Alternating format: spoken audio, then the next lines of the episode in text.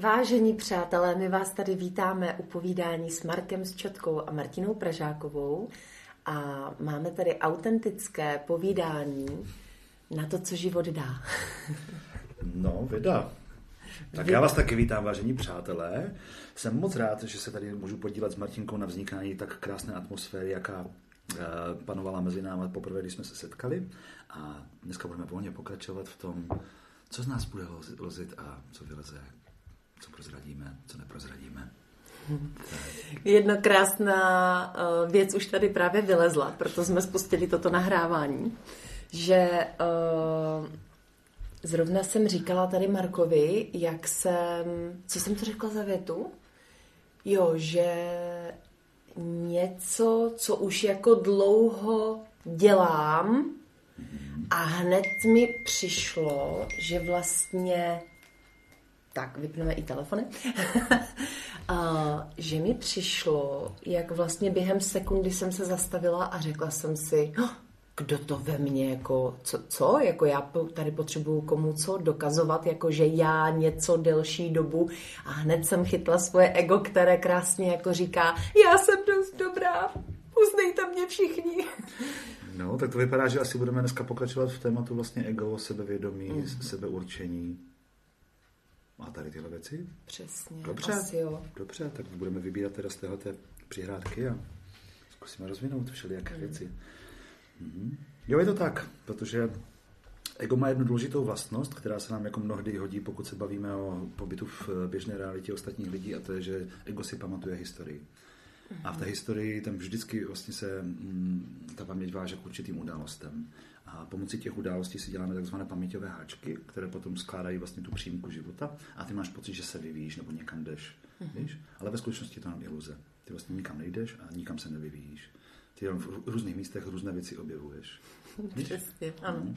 Ale tím, jak teď si naznačila to, že, že si hodně často stavíme právě na tom, že někoho známe, nebo sami vlastně už jsme v nějakém procesu od určitého počátku, když lidi třeba říkají, pracují na sobě XY dnů, měsíců, roku, tak vlastně většinou tím zdůrazňují vlastně, kdy, tím, kdy začali, kdy bylo to prvotní rozhodnutí. Je to podobně mhm. jako když kuřák řekne, už třeba 10 let nekouřím. To znamená, že kouří pořád, jo? protože si furt pamatuje ten, ten počátek, kdy přestal kouřit. Mm-hmm. To znamená, sám sobě dokazuje tu askezi určitou, víš, že jak dlouho už si to odpírá, jo? nebo jak dlouho už má změněné vědomí, že už to nepotřebuje. Ale pořád se váže k té události v té minulosti, jo? takže tím pádem je kuřák na entou. Mm-hmm. Rozumíš, že tam ještě hůř než obyčejný kuřák, který vůbec neřeší, jestli kouří nebo ne.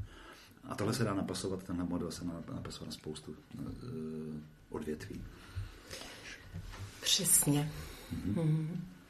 Tam je um, jako vlastně, že jo, tam je rozpor vlastně mezi tím, jako kdy je to ego a kdy je to má pravá podstata, protože vlastně ego, co je vlastně ego? Tak jako si řekl, zaháčkovaný nějaké jako, mm, jako v té minulosti mm-hmm. vlastně, tím, jak se mm-hmm. naprogramovalo, což vzniklo vlastně uh, v dětství.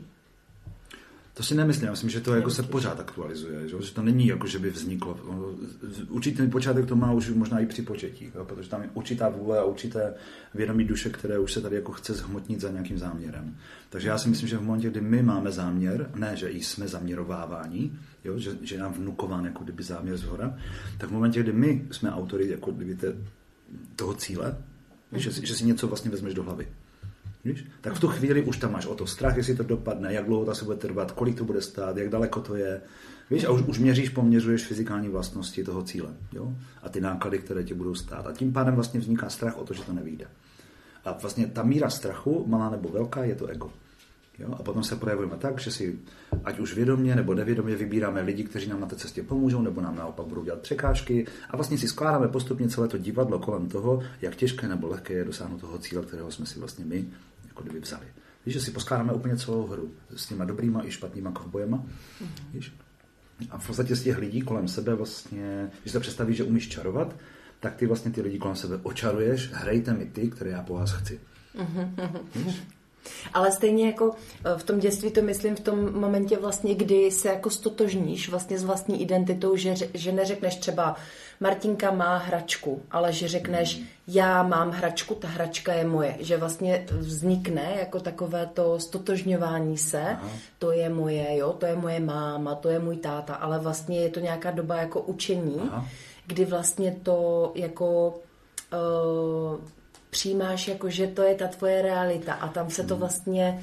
Já tady tohle to takhle nevnímám. Uh, nikdy Aha. jsem to tak nevnímal, ale vím, že psychologie to takhle popisuje. Jo? Že tam vzniká vlastně mm. to přisvojení si jako kdyby toho, toho, toho, toho vlastního já. Jo? Vzniká to super ego a, a, a ego a tak dále. Ale já, já když se inspiruju z normálního života, protože si myslím, že se spousta věcí opakuje nebo stále jenom v jiném prostředí s jinýma hercema, tak si to představuju tak, že v tom dítěti si to ego probudí jenom z toho důvodu, že si konečně rozhodlo, že tady bude na té planetě.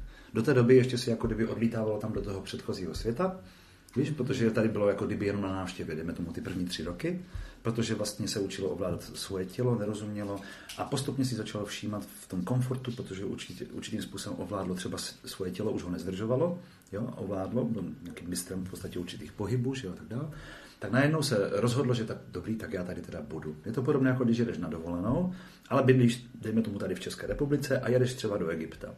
A z nějakého důvodu ti řeknu, že letadlo zpátky neletí. Jo, to se dříve nebo později dozvíš, když ty předpokládáš, že máš zpáteční letenku.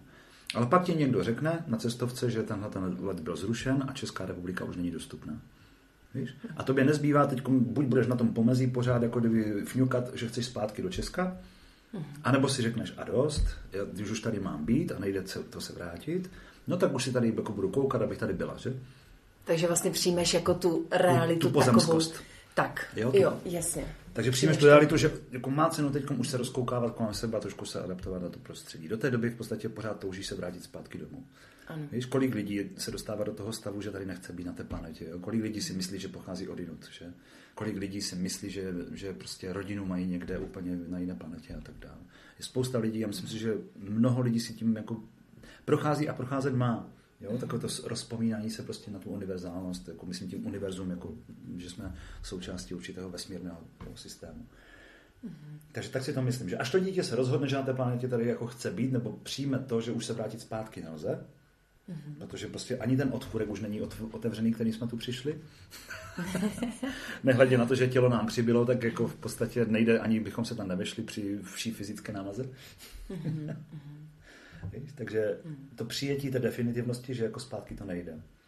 A mnozí z nás to nepřijali do dneška, i když jsou dospělí. Jo? Že pořád jako ulítávají do umělé reality, pořád jsou ve virtuálním světě v podstatě nějakých jako svých bludů a iluzí. Jako nějakých vlastně, jasně, iluzí. No, když je těžká realita, když ta realita není podle tebe, protože ty to nějak vidíš, ty, tu, tu realitu, mm-hmm. a chceš, aby ta realita byla jako pro tebe srozumitelná a stravitelná, mm-hmm. proto děláš vlastně prvoplánové kroky a ty najednou zjistíš, že to okolí to ten holčičko takhle nebude. Mm-hmm. Jo? Teď narazíš na odpor, kterému nerozumíš a pokud ne, nepřekonáš to slovo nerozumím, pokud to ne, buď nepoupravíš záměr, anebo si to nenecháš vysvětlit, tak v tu chvíli vlastně vznikne schizofrenie, protože ty něco žít musíš, ale zároveň se ti to nechce žít, protože tomu nerozumíš a bolí tě to, nejsi spokojená. Víš, není tam flow a už to tlačí mozek, už to tlačí jako kdyby to, hm, ten tlak je tam. A jediné, jak se z toho dá vycouvat, jak, se, jak ten tlak jde polevit, jo, říká se tomu deprese, odtlakování, deprese, tak je uletět z tohohle světa pryč, vyletět z těla, vytěsnit se z těla. Mm-hmm. To je jediný způsob, jak se s ním dá vyrovnat. Jo? Pokud nejsi zkušený, já nevím, třeba meditátor, když myslím tím jako nějaký mnich, jo, který opravdu má čas meditovat a nejde z toho těla násilím. Víš? Jde mm-hmm. přirozeným způsobem, jako kdyby umí vystupovat meditačním způsobem z těla. Ale pod velkým tlakem, pokud ta realita, ať už to je realita, třeba máte více sourozenců, jo, po jednu střechu a jenom jednu maminku, a ty teď něco strašně potřebuješ, jenom že ona se věnuje prostě buď ostatním sourozencům nebo svým povinnostem, ale ty máš teď ten tlak, ty máš teď to, to nadšení, že chceš s ní být, teď chceš něco ukázat, zaspívat, zatančit a tak dále, a ona na tebe nemá čas.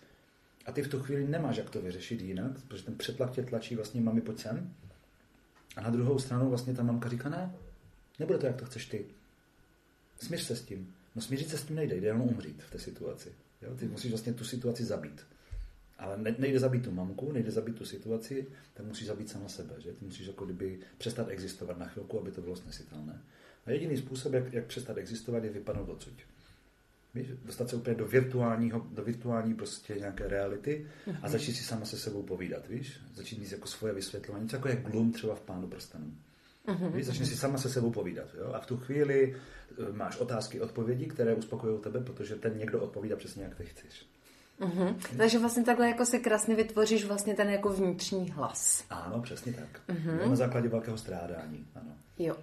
Mně se třeba hodně osvědčilo vlastně, že ten vnitřní hlas je vlastně eh, začne být jako v ten moment, vlastně začne jako to ego bojovat o přežití ve smyslu, že třeba když ta maminka vlastně mi hraje tu roli, eh, jo, nemám na tebe kapacitu, ona si toho třeba v ten moment ani není vlastně vědomá, protože ona prostě funguje v nějakém flow. Jako na úrovni duše to víme, co si hrajeme, ale vlastně v tom vědomí eh, najednou se ta situace jako stane tak, že vlastně ta maminka jakoby to dělá nevědomě, teď to dítě vlastně to absorbuje a začne si vytvářet pocit, aha, já nejsem dost důležitá ani dost dobrá pro to, aby vlastně mi maminka věnovala tu pozornost. Přesně.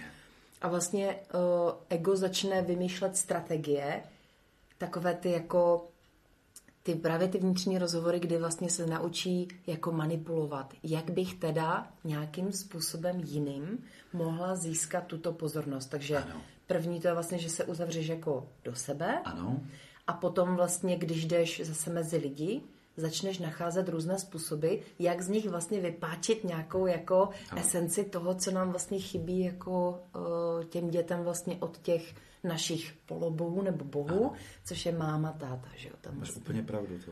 Já bych tam ještě zdůraznil právě ten přechodový moment, který tam je strašně důležitý, a to je, že když člověk něčemu nerozumí a není mu to vysvětleno, a on, si ani, on neví, že si o to má říct, o to vysvětlení. Třeba, mami, já tě přestanu otravovat, ale jenom mi vysvětlí, proč teď mi ještě nádobí a nevěnuješ se mě, když já teď jsem posedlý jo, tou touhou být s tebou.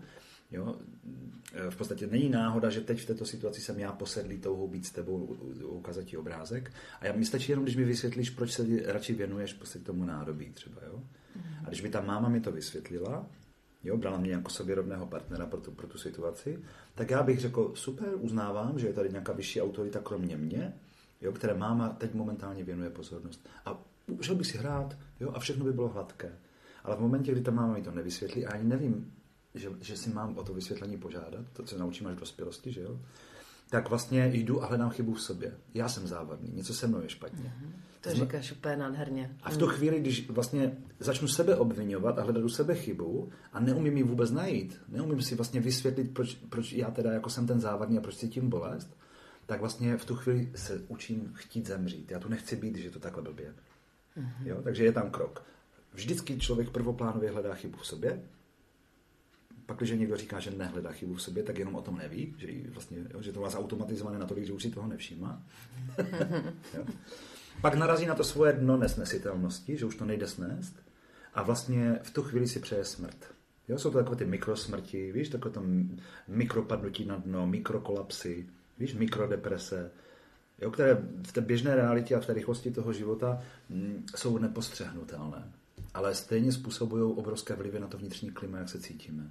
Takže v podstatě, když bychom si rozkuchali člověka a jeho psychiku, v běžném životě, mm, člověka, který se furt musí obhajovat a vnucovat a pořád si musí jako držet na stráži, aby všemu rozuměl, tak vlastně on pořád má v sobě malou smrt, malou smrt, malou smrt, malou smrt. Víš, on vlastně pořád umírá, ten člověk. Ano. Víš? A e, vlastně mi tam ještě došlo, že vlastně e, tím, jak e, se vlastně sehraje ta situace a teď vlastně chybí tam třeba ten moment toho vysvětlení, že ta maminka řekne, víš, vy jste tři, já teď nestíhám, potřebuju se, není to, že by si pro mě nebyla důležitá, ale já nestíhám, Ano.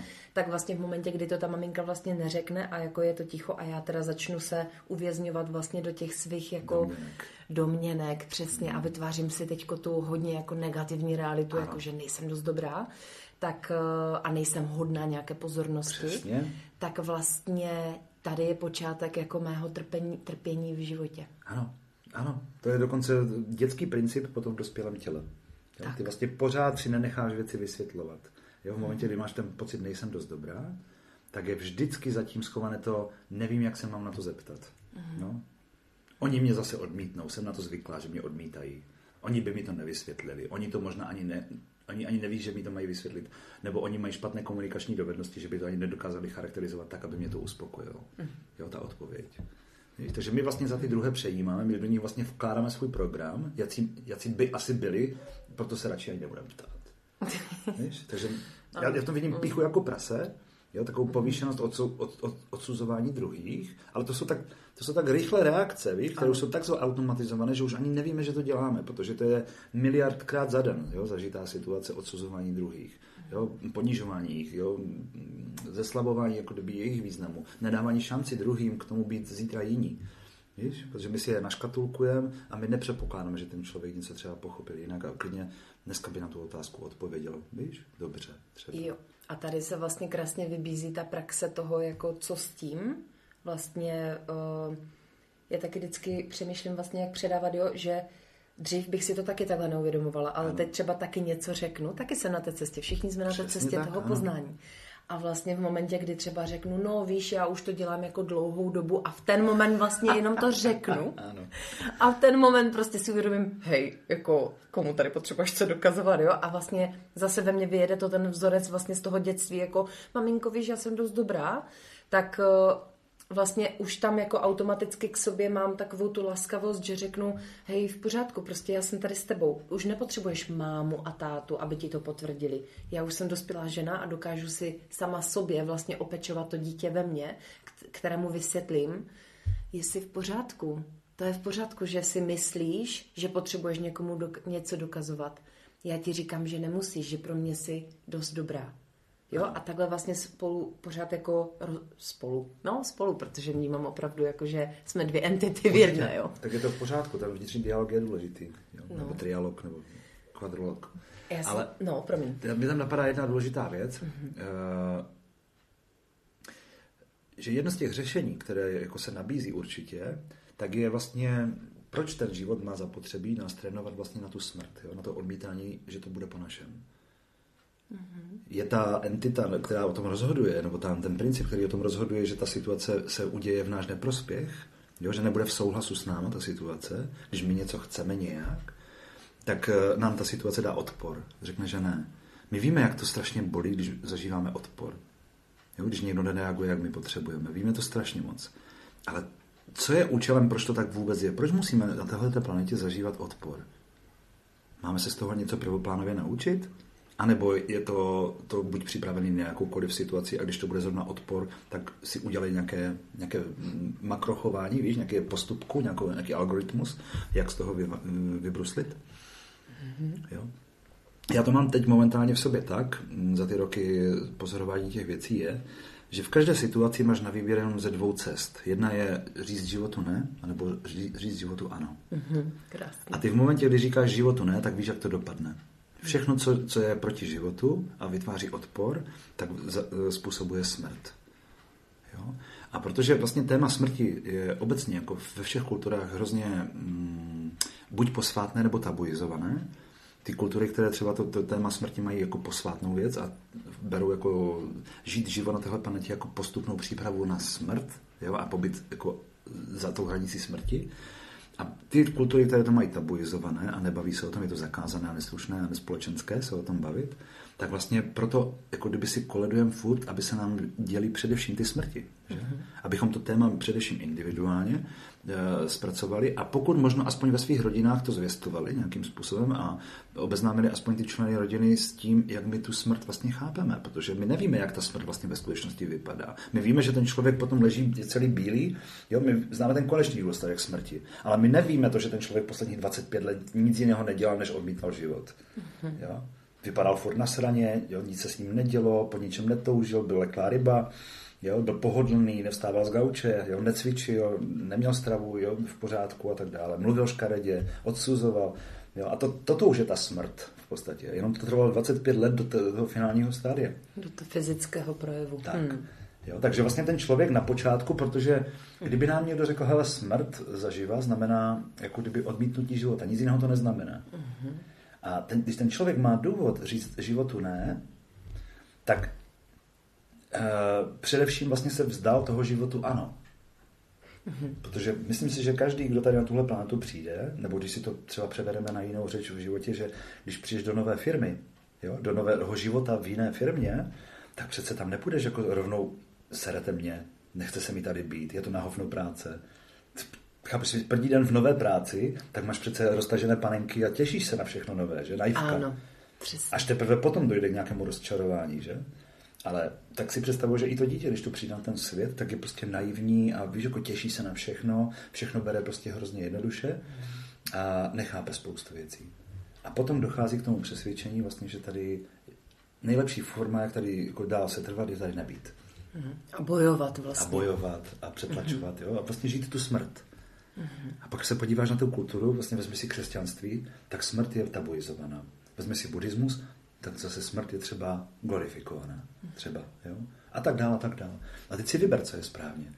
Jo? Protože ta forma toho života, mám pocit, že, ta, že ten život, tak jak se podíváš kolem sebe, tak nemusíš nic pro to dělat a on se děje sám. On každý den vzniká. Ano. Chápeš? Ty, Každým že, probuzením každý, vlastně. Probuzením. A teď víš, že všechno, všechno žije jo, kolem sebe. A mít tam potom takový ten pocit, že ty si nic pro to nemusela udělat a ten život se děje i bez tebe. Ty můžeš být toho svědkem, zapisovačem, jo, kameramanem a, a tak dále, tak si vybereš jenom funkci, jak vlastně dokumentovat ten život, nebo prožívat, nebo cítit v sobě. Tak vlastně v podstatě to, je- to, je- to je strašně jednoduché, chápeš? To jako nemusíš ani studovat 8 let, jo? nemusíš ani chodit nikam do, do jo? stačí jenom být a dýchat, jo? všechno k tomu máš, už nachystané v tom těle. Chápeš? To, ty, ty nemáš žádný, žádný progres, ty nemáš žádný vývoj.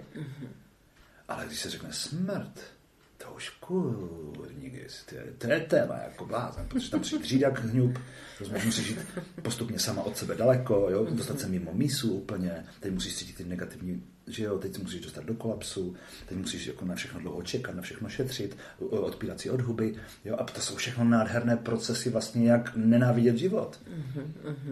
Protože ty vlastně už jako malá, co se týče třeba hrubého domácího produktu, v podstatě už dlužíš tomuto státu.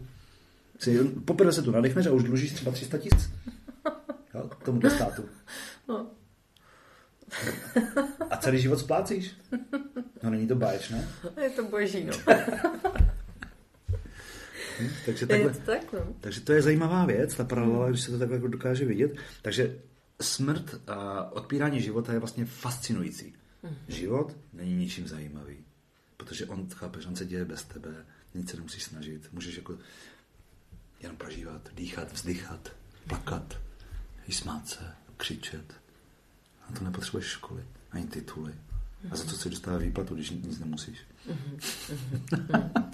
A tady se vlastně krásně eh, dostáváme k tomu umění toho života, jak to vlastně jako žít ten život právě, ne jako že, mm, já si pamatuju třeba takhle, když jsem se sebou hodně bojovala, já jsem potřeba utéct. Ano. Takže jsem utekla co nejdál.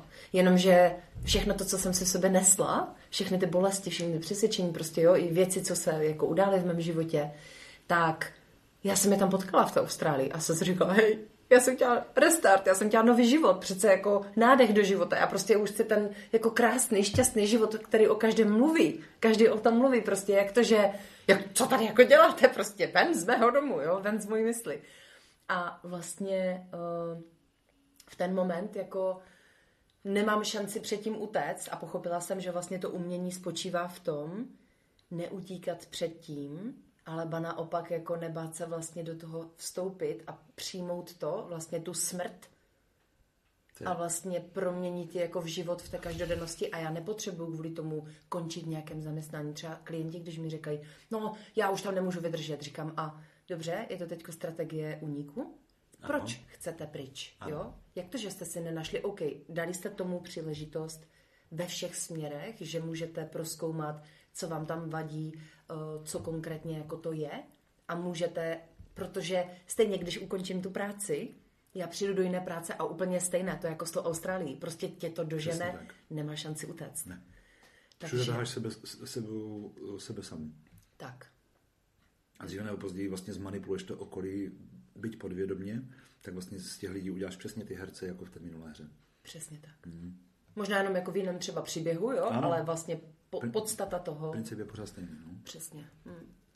No a mm, co by si ty ze svojí třeba zkušenosti a praxe doporučil třeba lidem, kteří jsou, první bych to vzala od začátečníků, mm-hmm. takový ti, jako kteří vlastně teďko jako dobře, tak OK, takhle to úplně není v pohodě, co teda můžu mm-hmm. začít jako dělat. Hrozně jednoduché řešení to mám. Mm-hmm. Mám, miluju jednoduchá řešení a v podstatě žádná jiná ani řešení nejsou než ta jednoduchá. Mm-hmm. Dokud to není jednoduché, tak to není ještě řešení. a e, to, už to tady bylo zmíněno. E, to základní vlastně mm, umění nebo dovednost je vlastně říct životu ano v situaci, kdy jindy bych řekl ne. Mm-hmm. A to bohatě stačí pozorovat sebe sama, kde kladu uh, odpor vlastně nějaké situaci a jsem přechytračelý, mm-hmm. nebo dokonce předjímám, jak to dopadne, protože jsem pan chytrý a vím. Mm-hmm. Jenomže to vím, znamená, že jsem to stokrát zažil stejně, to znamená, já jsem nic nepochopil stokrát nic. Mm-hmm. Jo? Takže ten život přichází se sto první nabídkou, z té stejné mm-hmm. situace, říct, a teď už to konečně pochopíš, mm-hmm. nebo zase nasadíš tu svoji masku uh, zkušeného a nesta, ne, nesmí se stát nic jiného, než to, co vždycky.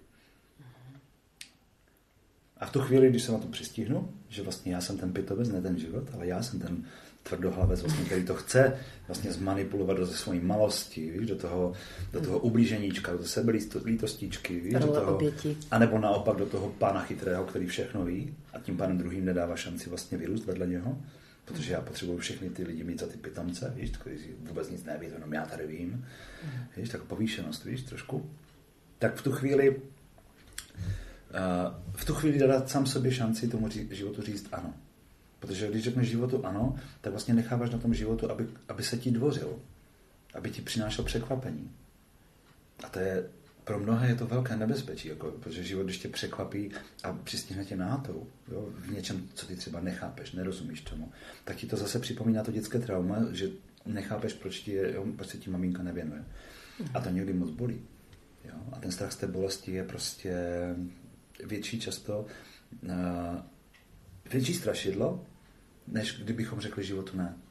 Protože tam už jsme to jako stokrát za, zažili a tam jsme si už na to zvykli. Tam ta bolest už je utlumená, sice, sice pořád velká, extrémně velká, ale tím, že je stokrát zahraná, tak už vlastně člověk otupil k té bolesti. Zvykl si na tu bolest. Tudíž už ji nepřipouští, že to je bolest. Je to normální stav. Sice jako jsem, dejme tomu, hluboce pod hladinou svého normálu, energetického, který bych potřeboval proto, abych mohl říkat, že jsem šťastný a naplněný, že jsem ve flow.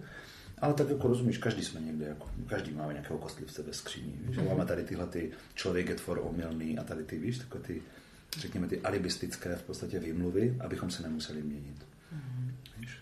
Mě teď přesně napadá vlastně jeden jako příklad uh, z přítomnosti vlastně teďko, jak jsem říkala, na, zmiňovala na začátku, že jsem jako řekla tu, tu větu vlastně a hned jako jsem se načapala, tak druhá Druhá krásná vlastně, uh, jo, že takhle to třeba, nad, příklad, jo, natáčíme podcast ano. a přece mělo by to vypadat jako úplně krásně, dokonale, jo, jako nějaká ano. autenticita, mělo by to být přece, by se tady měli nějaké témata, prostě nějaké schéma, nějakou strukturu. Ano. Těžce profi. Přesně, těžce profi.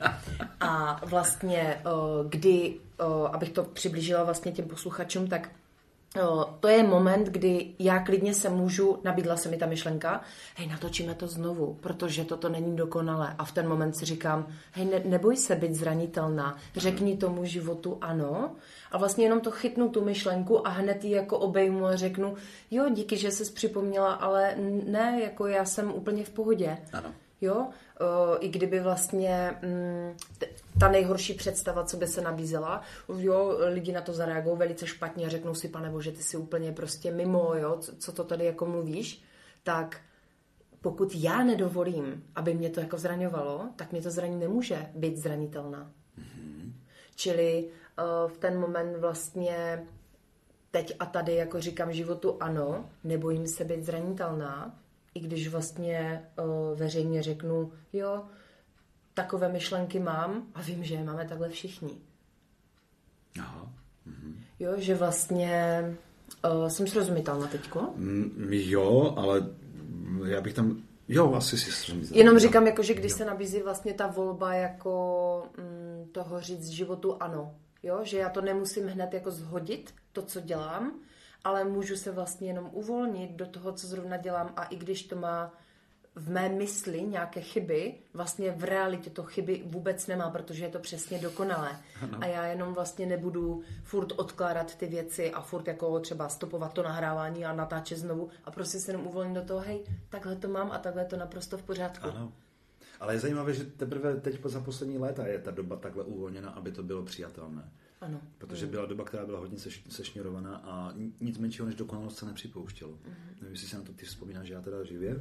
O, řekla bych jako o, krátce, protože jsem 89. ročník, takže mm-hmm. myslím si, že jako jsem rozhodně v jiné době, kdy vlastně jsme v době jako technologií, což vlastně o, za vaší generace tolik nebylo, že jo, plus mm-hmm. ještě o, režim, jaký tady byl před revolucí, tak o, bylo to tam nebyla autenticita, tam nebyl prostor prostě projevit se nějakým způsobem svobodně. Teď máme opravdu, já to vnímám jako, že velkou svobodu, aniž bych věděla, jaké to je vlastně žít v té době. Nicméně jako ta doba je velmi požehnaná v tom. Eh, asi možná chci ještě odbočit do jednoho tématu, protože mě navedla k tomu, že hm, jestliže člověk se pořád posuzuje, jo, že natočím to znova, ano. protože by lidi. Jo? A já mám tu zkušenost, že často vlastně slovo lidi je jenom alibi na, na konkrétní osobu, kolem které jsme si udělali to, jo, ty lidi.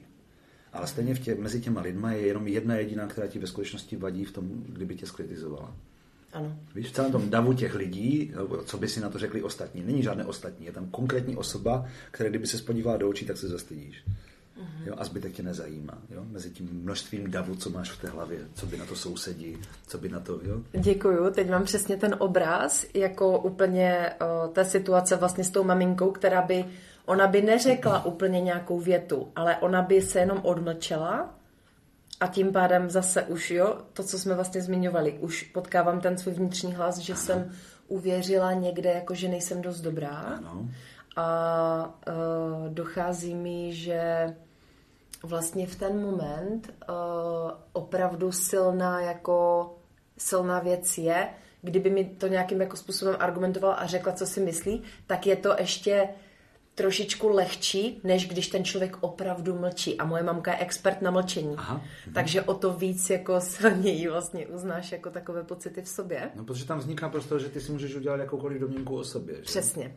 No, protože ono není jednoduché do mlčení vlastně vymyslet takovou strategii, aby si rozmluvila. To není ano. jednoduché. A když si jsi malé dítě, že? Ano. Tak to je jasný. No. Takže no. tam máš velký prostor si stvořit jako sebe jako kreaturu, že? A ještě mi tam pak vystala taková uh, kreatura jako té mámy, která říká, Ježíš Maria, to, to nedělej. Ale to takhle neříkej, to se takhle neříká nahlas. To, to, to si máš prostě nechat jako pro sebe. Jo? Neříct jako tu zranitelnost a autenticitu vlastně vyjádřit sebe sama na hlas. Protože všude číhá nebezpečí, všichni ti jako zavrhnou, opustí. Hm? Tak v dnešní době, tak ať. Ano. Já o takové lidi nepotřebuju usilovně bojovat. Já budu žít svoji autenticitu a radost, taková, jaká jsem, a počkám si na to, až se vykrystalizuje to moje okolí jako poznám, kdo vlastně opravdu mm, jako mě cítí, taková, jaká jsem, tak ten se mnou zůstane. Kdo mě odmítá a mm, pravděpodobně mu třeba hraju nějakou roli, jo, kterou, kterou zase jako brnká jemu, protože kde jsme vlastně ztratili takovéto spojení mezi sebou jako lidi? Proč vlastně soudíme jeden druhého? Na základě vlastních ublížení. Je to možné. Mhm. No. Rozhodně. Hmm. My jsme teď eh, často naráželi eh, umět poradně na téma s klientama, na téma, když člověk nevychytá správný okamžik, kdy věci končí v něm, kdy se mu ztrácí flow, kdy se mu ztrácí taková ta radost z něčeho a neumí s tím nic udělat s tím okamžikem, tak každá sekunda navíc strávená v tom tématu, třeba ze slušnosti, to do, jo, tady do, dohraju, dosedím, jo, ze slušnosti teď jako vydržím s tebou do konce podcastu. Víš? Vydržím to, ale, vydrž. Ale přesto jako půlkou hlavy už jezdím na motorce třeba, víš, nebo tak? ano. A tak každá ta sekunda vlastně už jedeš z vlastního dluhu. Už si vlastně kradeš ze svých životních baterek v tu chvíli. Už nejsi napojená, už nejsi ve flow a v tu chvíli ohrožuješ některý z orgánů. Zrovna ten, který je, jdeme tomu, oslabený. Mm-hmm. Často to bývají ledviny, někdy to bývá nervová soustava, někdy to bývají vaječníky u vás holek, já u nás u chlapů játra.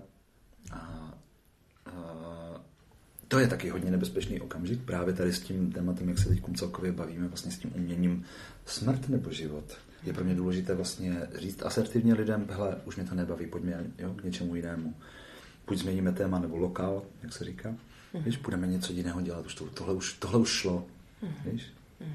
A krásný příklad na tom je vlastně, že ty malé děti tohle to umí ještě spontánně. Na tom pískovišti, když vidíš, jak si hrajou, tak to, hrajou tu hru jenom dokud je to baví.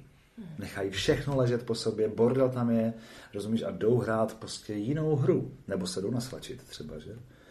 A to je boží. Tuhle schopnost, jako si myslím, že jsme ztratili tou výchovou, tím postupným vlastně ochočováním a domestik, domestikováním, tak eh, k tomu by nebylo špatné jako druhá rada vlastně kromě toho, že říct životu ano, nebo jinak, když už řeknu životu ne, tak vědět, proč mu říkám ne, tak druhá rada je vlastně vychytávíme ten okamžik, kdy nás ty věci fakt skutečně vnitřně v tu chvíli přestali bavit. Zkusme tomu okamžiku říct, ano, vím o tobě, prosím tě, ještě nejsem tak dokonalý, abych teď jako dokázal diplomaticky tuhle situaci ukončit a jít za tvým hlasem. A prosím tě, buď chvíli se mnou ještě, jo, dokud já ještě třeba tady ze slušnosti nevydržím. Podstatné je, je, že ten okamžik, jako kdyby nás učí, uznej mě, přiznej si mě. Mm-hmm. Rozumíš? A já věřím, že jako když my tohle uděláme a v té pokoře řekneme, ano, teď, teď zrovna mě to přestalo bavit, ale ze slušnosti tady vydržím. Přesně. A teď si představ třeba takovou oslavu narozenin, ze slušnosti tam přicházíš a ty už po pěti minutách řekneš, nezlobte se, mě to tady vůbec nebaví. Mm-hmm. Jo? Měla jsem úplně jiné očekávání, ale protože vás mám ráda, jo, obecně vás mám ráda, tak já tady ochotně pro vás obětuju prostě 12 voltů prostě svých baterek v Livinách, jo? abych v naději, že se ta situace tady změní a budeme to bavit, tak abych jako tomu dala tu šanci toho potenciální, ten, ten potenciální možnosti, že se to změní, jako v, ne v můj prospěch, ale tak, aby mě to bavilo a já se připojila. Abych tady byla co pro to užitečná. Mm-hmm. To by byla frajeřina, že? Mm-hmm. A je zajímavé, člověče, že čas od času člověk na to narazí v nějakém kolektivu. Sice je to často útokového jedince, který není moc oblíbený, protože je příliš pravdomluvný. mm-hmm. nicméně... Vykázán ze stáda. Přesně tak. A nicméně jako je úžasné si to vyzkoušet být tady ten vydědělec. Jako to je nádherná zkušenost. Dokonce si myslím, že to je ten základní krok k tomu opustit staré vody, které jsou často nevyhovující a ze slušnosti v nich žijeme. Ať už to jsou vztahy, ať to jsou role, ať je to práce, ať je to sám, sám sebe mít plné zuby. Jo? Prostě mám životní hodnoty, které už mě nudí, protože už jsou dávno vyčpělé a byly aktuální před 20 lety, od té doby jsem se nezměnil.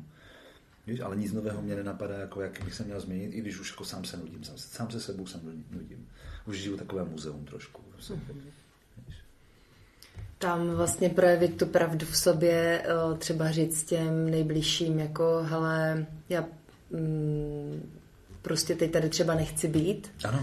tak uh, tam je hodně velký strach jako z toho vlastně, z těch reakcí na to, jo, od odmítnutí vlastně, ty jsi divná, ty jsi taková, maková. Ano. Já si krásně pamatuju, když jsem se rozhodla, že uh, na Vánoce, to jsme řešili i s nějakýma klientama, to bylo úplně boží téma. To bylo tak rozvinuté téma. Vánoční dárky. Já jsem prostě odmítla dávat takové ty dárky, jako že by se mělo. Aha. Mě to prostě nenaplňovalo, jo, takové to, měla bych, protože jsou Vánoce, aby jsme si jako udělali takovou tu jako v uvozovkách radost. A jsem říkala, ne, já prostě jsem zjistila vlastně, že úplně nevím jako co, co fakt jako máte rádi a chci radši víc zjistit, co je to, co opravdu jako ze srdce jim vlastně můžu dát. A mě to vyplo na tři roky, že jsem opravdu své rodině vůbec nedávala na žádné dárky. Na tři roky. Hele, tři vánoční sezóny. Prostě no. já jsem přišla domů a bez dárků. A já jsem jim to i do, do předu řekla. Já jsem řekla prostě, já nevím, co vám mám dát. Ano. A já jsem si tím vlastně, byla jsem za divnou, ale zároveň mě jako nikdo neposuzoval. Je, jako posuzoval, jako že řekli, jako jo, tak je to divné, ale OK, prostě když to tak potřebuješ, v pohodě. A mě to udělalo moc dobře, protože já jsem mohla restartovat takovou tu povinnost, hej, musím, nebo měla bych. Ne, nemusím.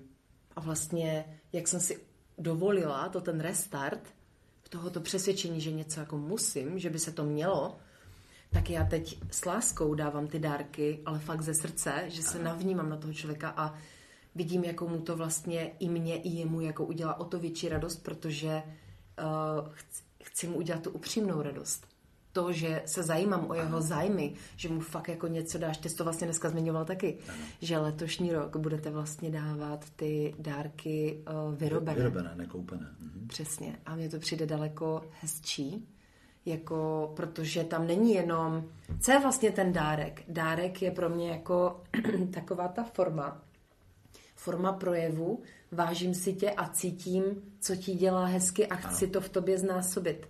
Ale kde si se to stal vlastně jakýsi jako zvyk, ano. tak prostě se koupí jo, potřebné věci, aby se teda neřeklo, ponožky, trenýrky prostě. A všechny to ty, jo, děti mají prostě přeplněné pokojíčky hraček prostě, protože furt máme pocit, ne, to oni musí jako mít, ale vlastně unikla nám ta, ta základní esence jako toho, co to vlastně nese, že to nese jako ten, ten nádherný láskyplný projev té pozornosti a vnímavosti, hej, vnímám tě Vím, vím, co ti dělá dobře. A stal se to vlastně mm, takový ten jako zvyk v té hmotě, dám ti dárek, abys jako měla pocit, ale vlastně teď rozbalím ten dárek a řeknu, jo, jako děkuju, no a v, a v duši vlastně si řeknu, no, jako vůbec nevím, proč jsem to dostala, ale dobrý, uh, jo, a prostě, no, takže to... To úplně souhlasím. Hmm. A zajímavé, jak člověk se začne ladit na takové ty, dejme tomu, ty přirozenější věci, jako je, že s velkým dárkem je to, že dneska svítí slunce a tak dále. Jo. Tak potom, eh, jak to říct, zkrátka, jednak nepotřebuje vůbec žádné dárky toho fyzického charakteru a umí si potom všímat to, co je za tím dárkem, když dostává od někoho třeba knihu, tak si řekne, hej, ten člověk aspoň 15 minut musel strávit tím vybíráním té knihy. Mm-hmm. Jo, musel přemýšlet, co by mi asi tak udělalo radost. Takže nejde o tu knihu, ale jde o to, co bylo zatím. Jo? Ano. Těch 15 minut prostě. Proto já mám rád ty jako darované dárky, i když vím, že třeba konkrétně v mojí rodině to nebude oceněno. Ale to nevadí. Mě to nevadí vůbec. Mm-hmm. Já protože chci tomu člověku vyjádřit vlastně takhle jsem na tebou uvažoval, tobě jsem věnoval ty dvě hodiny výrobu toho dárku, jo, a to jsou, to jsou moje dvě hodiny pro tebe. Mm-hmm. Třeba. Víš? Mm-hmm. Jo. A, to, a mě to bavilo a nepotřebuju za to tu zpětnou vazbu, je děkuju. Nepotřebuju. Prostě dárek opouští moji ruku a děj se s ním vůle boží. Mm-hmm. Krásně. Protože mě už ten dárek splnil ten účel těch dvou hodin pro tebe. Hmm. Že mě bylo blaze vlastně, že mám takového člověka, víš, v blízkosti a můžu pro něho tvořit. Vlastně do toho vložíš i tu tvoji jako mm, pozornost tomu člověku, i tu ano, lásku ano. a vlastně vyjádření té jako mm, nějaké úcty vůči tomu člověku. Přesně. Že jo? Já to takhle třeba mám s mojí ženou, kdy je, tím, jak jsem jí plný úplně, víš, od rána do večera, mm-hmm. tak ona, my jsme se už dlouho neviděli, já říkám, to vůbec nevadí, já jsem pořád s tebou. Sice jako to, netýká se to dárku, ale týká se to, jak na toho člověka myslíš, že, že ho máš jako plnou hlavu, víš, plné srdce, plné, plný život ho máš toho člověka. No. Já jsem ještě jenom k, to, k těm vlastně typům, mě tam ještě napadlo mm, už jenom takové to, jak si krásně vyšvihl jako vlastně vnímání těch potřeb. Ano. Vnímání těch potřeb, uznání těch pocitů a říkání tomu životu vlastně ano, mm-hmm. tak tam bych ráda donesla, eh, když vlastně člověk jako se učí vlastně vnímat ty potřeby a vůbec jako, co, co to teda vlastně je, že je velice dobré na chvilku se zpřítomnit a na to máme všichni dostupný, eh, dostupnou nádhernou techniku a to je náš dech. Mm-hmm. Je vlastně v momentě, kdy si jenom na chvilku jako prodýchám, jenom si zvědomím vlastně to tělo, kdy se nadechuje, vydechuje a mám takové to zastředění se do sebe. V ten moment vlastně uh, navazuju na to, co si řekl, můžeš víc vnímat ten vnitřní svět těch, svět těch potřeb, a to jsou přesně ty děti na tom pískovišti, kdy vlastně oni ví, že prostě teď mají potřebu si proskoumat ten bagr a teď budou ochutnávat písek a teď najednou zjistí, ale ten písek nebo tak dobrý jako ta svačinka u maminky prostě v kočárku. takže, ano. takže jdou vlastně proto. A, a ten život vypadá jako chaos zvenku, že? Ale přitom on vlastně v každé situaci vlastně vzniká pořád. Uh-huh. Vlastně zaniká sám od sebe, tam smrt není důležitá.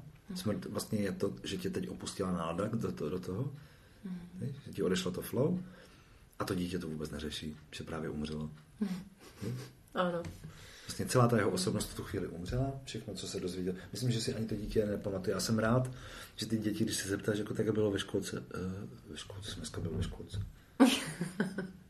Aha, já jsem dneska byl ve školce. Co jste měli na oběd? Počkej, oběd. Ani nevím, že jsem jedl dneska. Jo. Víš, a úplně vygumovaná paměť. Jako, pro mě tady ano. toto je vrchol, k kterému já se chci blížit. Jako, víš, nechci tady u vozovkách po sobě nechávat ty knihy a ty moudra a ty videa, víš, a ty, ty, ty davím, poslouchejte mě. Uh-huh. Jo? Ale vím, že já teda jsem jako ten projektující se typ, to znamená, že já vlastně vznikám v každé situaci, ve které se nacházím. Jo? Tam mě napadají a mám pocit, že stahuju v tu chvíli ty informace, které je třeba říct. a já mám pocit, že toto je ta dětská vlastnost. Uh-huh. Že ta autenticita v tu chvíli. A všechno je to řízeno právě tím rozhodnutím, že mě strašně baví život, že hořím pro život, že životu říkám ano. Občas samozřejmě říkám ne, to je jasný, ale do toho ano, mně přijde, že to vytváří takovou tu bublinu těch toho potenciálu, kde je úplně jednoduché tou tím brčkem z toho nebe, víš, jako tu inspiraci jako fouknout. A pořady nafukuješ. A pořady nafukuju, no. A má to jako jeden krásný důsledek, že mě to posílá lidi, vlastně, kteří to snesou, to je první věc, mm-hmm. nebo kteří jsou lepší než já. Mm-hmm. Jo, že jsou ještě víc uvolněnější a ještě víc střelenější a jako kdybychom v tu chvíli se rozhodli dělat improvizované divadlo, tak to bude představení na 8 hodin. Jako, jo. Mm-hmm. Spontánně vznikající až do svačiny. Jako. No to... Mm. Takže takhle to mám rád, jo? Ta, ta, ta, tu, tu, tu živelnost, která je přitom jako ve vší slušnosti, víš, která má jako pořád tu laskavost v sobě, přestože tam jsou někdy hecovačky, špičkovačky, víš, ale prostě, jo, ta, ta, nevím, živočišnost k tomu nazvat, Víš? A ta živelnost možná je takové to, jak se to mhm. valí ten život, víš? A nabírá to na sebe další a další účastníky, kteří ví, kdy se připojí, kdy se odpojí, kdy to zasáhnout. Vlastně ta životní vášeň. Jo. Prožívání toho... Mm, to je vlastně jako ta, to estetické, jo? Že vlastně jako pořád prožíváš každý ten prožitek. Ano.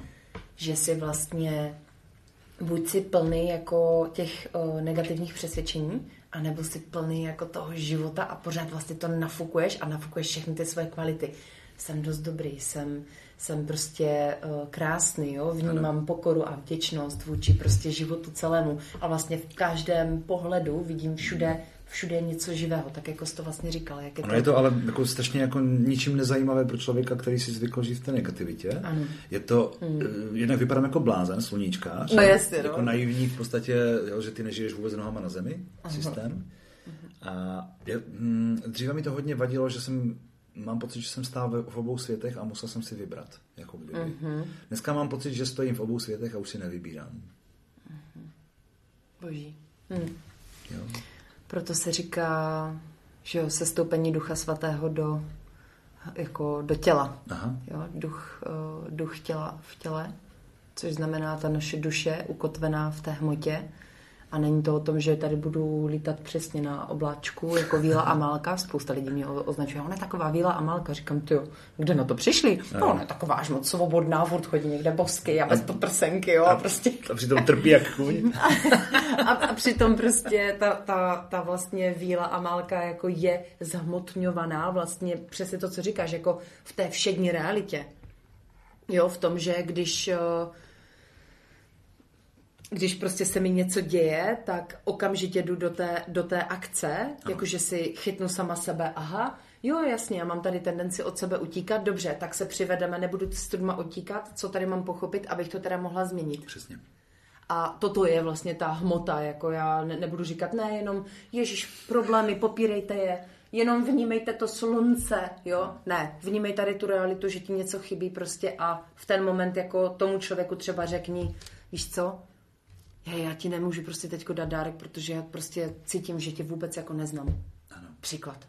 Ano. A to je to vlastně, ano. ta hmota, jako to, toto není prostě sluníčkářství, jo? Jakože ono, ono se to tak vlastně vybízí, ale vlastně krásné, že jsi to zmínil, protože je to strašně důležité pochopit, že jako celo to duchovno, to ezo, je tam velice úzká hranice, jako kdy to je zdravé a kdy to je velice nezdravé. Buď teda začnu utíkat do jiné země, anebo začnu utíkat ze zaměstnání, anebo začnu utíkat právě do té virtuální reality, ano. vlastně, kterou si zmiňoval.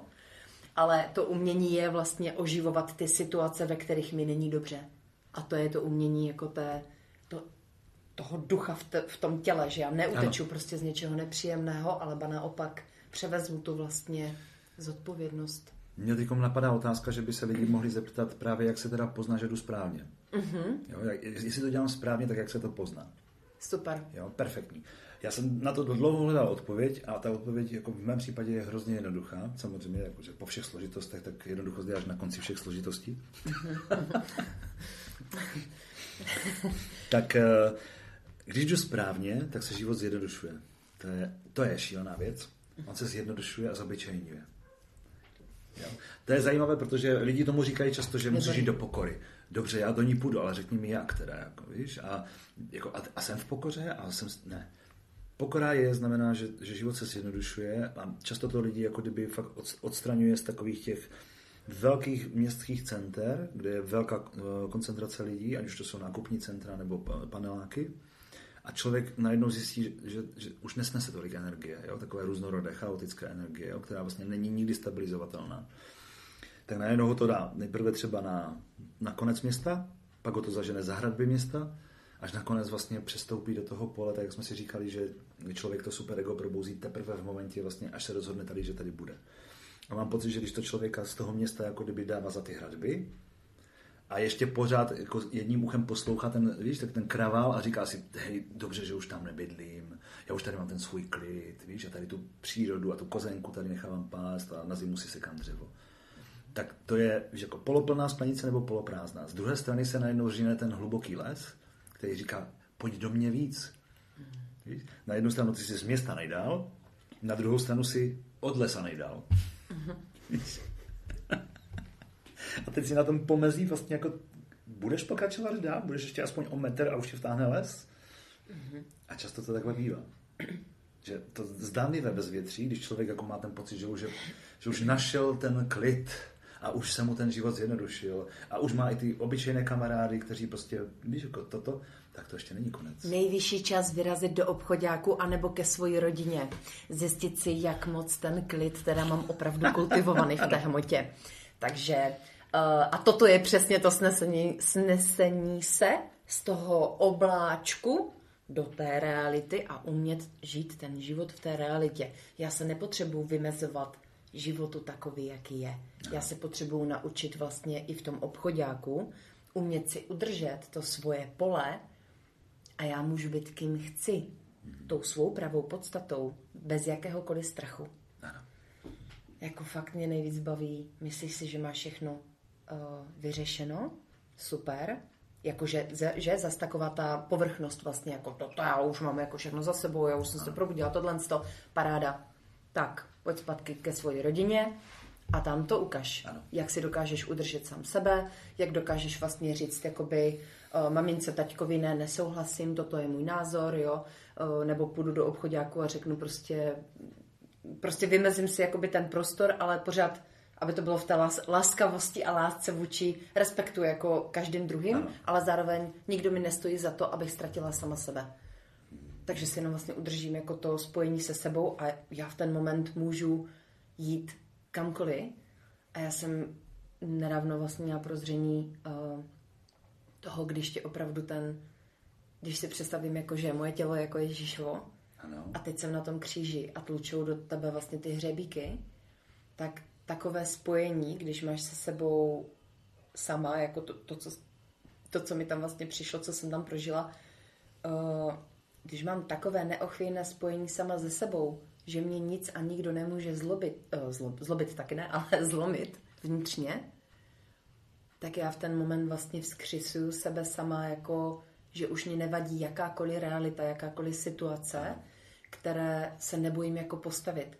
A to tím vůbec nechci říct, jako že a teď mám všechno já vyřešeno a jsem paní osvícená, ale myslím to v té pokoře, jako že toto mi došlo a vlastně se to teď jako integruje víc a víc do mého života a že si to víc zvědomuju a když přijde nějaká výzva a i mám třeba z ní uh, tendenci jako vystoupit, protože je to na mě moc, tak jsem k sobě laskavá, vystoupím z ní, Aha. ale doma si uvědomím, hej, to nebylo úplně jako prostě proč se z toho bála, jo? A teď si zase vlastně pod tím povrchem zvědomím jako ty věci, aha, já jsem se tam bála prostě, že ten třeba člověk mi řekne toto, tamto, aha, takže tady mám strach jako z toho, že se třeba budu sama a tohle. Aha. Ale vlastně takhle krásně si to jako rozeberu a pak mám novou příležitost, kde zase dělám kruček dál.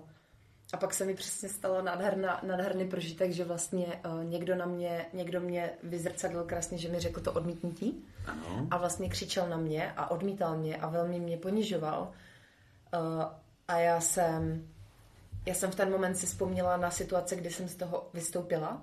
A jenom jsem zůstala v, té, v tom momentu, zůstala jsem ve spojení sama se sebou. Plakala jsem, třepalo se mi tělo, strašně jsem tam chtěla utéct, ale prostě v srdci to bylo úplně hřejivý pocit a i když ti lidi vlastně po mně šli, tak já jsem jenom ustále jako, já jsem nemusela nic dělat ani říkat, ale jenom už jsem z toho neutekla. A to byl velikánský krok, který jsem jako úplně prožila v tom těle. Já jsem říkala, to je nádhera. A nevím, jaké to bude mít pokračování. Miluju prostě zkoumat sebe sama, jako jak, jak reaguju, jak se posouvám, nebo jak zase padám, jo. To je tak šťavnaté, vždycky říkal jenom prostě teď ve všem je vlastně radost, ze všeho se můžu radovat. Pořád se ze všeho můžu radovat. A někdy na to taky zapomenu, ale už se za to nebyčuju jako co to tady zase, jo, prostě si řeknu, hej, OK, máš pocit, jako, že jsi to nezvládla, dobré, tak dej si tu pauzu, na chvilku z toho vystup a příště zase nazbírej tu sílu a příště pojď do té praxe a teď máš nějaké ponaučení, mm-hmm. jak to můžeš prostě líp jako kultivovat a Přesně tak. Čím víc vlastně tomu jdeme naproti, tak tím víc v ten moment jako to opravdu můžu jako fakt jako i když ti tlučou prostě ty hřebíky, tak cítíš jako to vlastně vnitřní jako utrpení, ale prostě začne se tam víc rozvíjet právě to, jak jsi říkal krásně, foukáš ten balonek třeba té lásky sám k sobě, nebo lásky a pochopení k tomu okolí, protože ve finále proč nás druzí odmítají nebo dělají. Já, já opravdu tam mám jako, protože vždycky vidím, že oni zatím mají sami to svoje utrpení, které třeba v ten moment jako nevidí. Ano. A tak já je nesoudím a řeknu, jo, vím, jaké to, jaké to je, protože to sama prožívám a mám tam to pochopení. Ano, je to hrozně jednoduché totiž a jednoduché na to rychle zaujmout stanovisko, být ne- negativní. Hmm. Hmm. Neochota jít do té hloubky vlastně a ptát se, hmm. protože kdo ví, co by člověk objevil tím, tím správným ptáním. To je krásné, co zmiňuješ, ptát se. Nádherná věc dávat pořád sama sobě vlastně otázky. Mhm. Pořád, mm-hmm. pořád. Kdo to ve mně říká, co tam říká, co tam je, proč, proč, proč. Ano. A vlastně se vždycky dopracuješ k tomu jako, hej, ale to, to je jenom přesvědčení, které, které jsem jako přijala nějak do svého života. ano. Ale není to ta pravá podstata, kým jsem. To je boží. No. no, řekla bych, že velice vyživný, eh, krásný obsah. Ano. A já ti moc děkuji, Marku, za toto velice příjemné sdílení, protože cítím v tom lehkost, takovou tu, prostě to je život a to je nádhera. A jsem eh, i vděčná, že mm, můžu opravdu potkávat to muže víc takové to krásně v srdci otevřené prostě muže. Já jsem to dřív takhle nemývala a teď vidím, jak se ta realita vlastně mění. Mm-hmm protože jsem tam měla taky nějaké svoje jako zablokování vůči jako mužům a teď vlastně, jak se to otevírá, tak potkávám takové krásné lidi, eh, se kterými můžu vlastně pojednávat jako o tom životě prostě takový, jaký je. A je to, je to přínosné, je to krásné. Hm. Tak to máme vzájemné. Taky ti moc děkuji. Tak díky moc za rozhovor a um, popřála bych nám všem otevřenost sami sobě. Tak mějte se krásně, vážení posluchači. Naschledanou. Mějte se krásně. Naschledanou.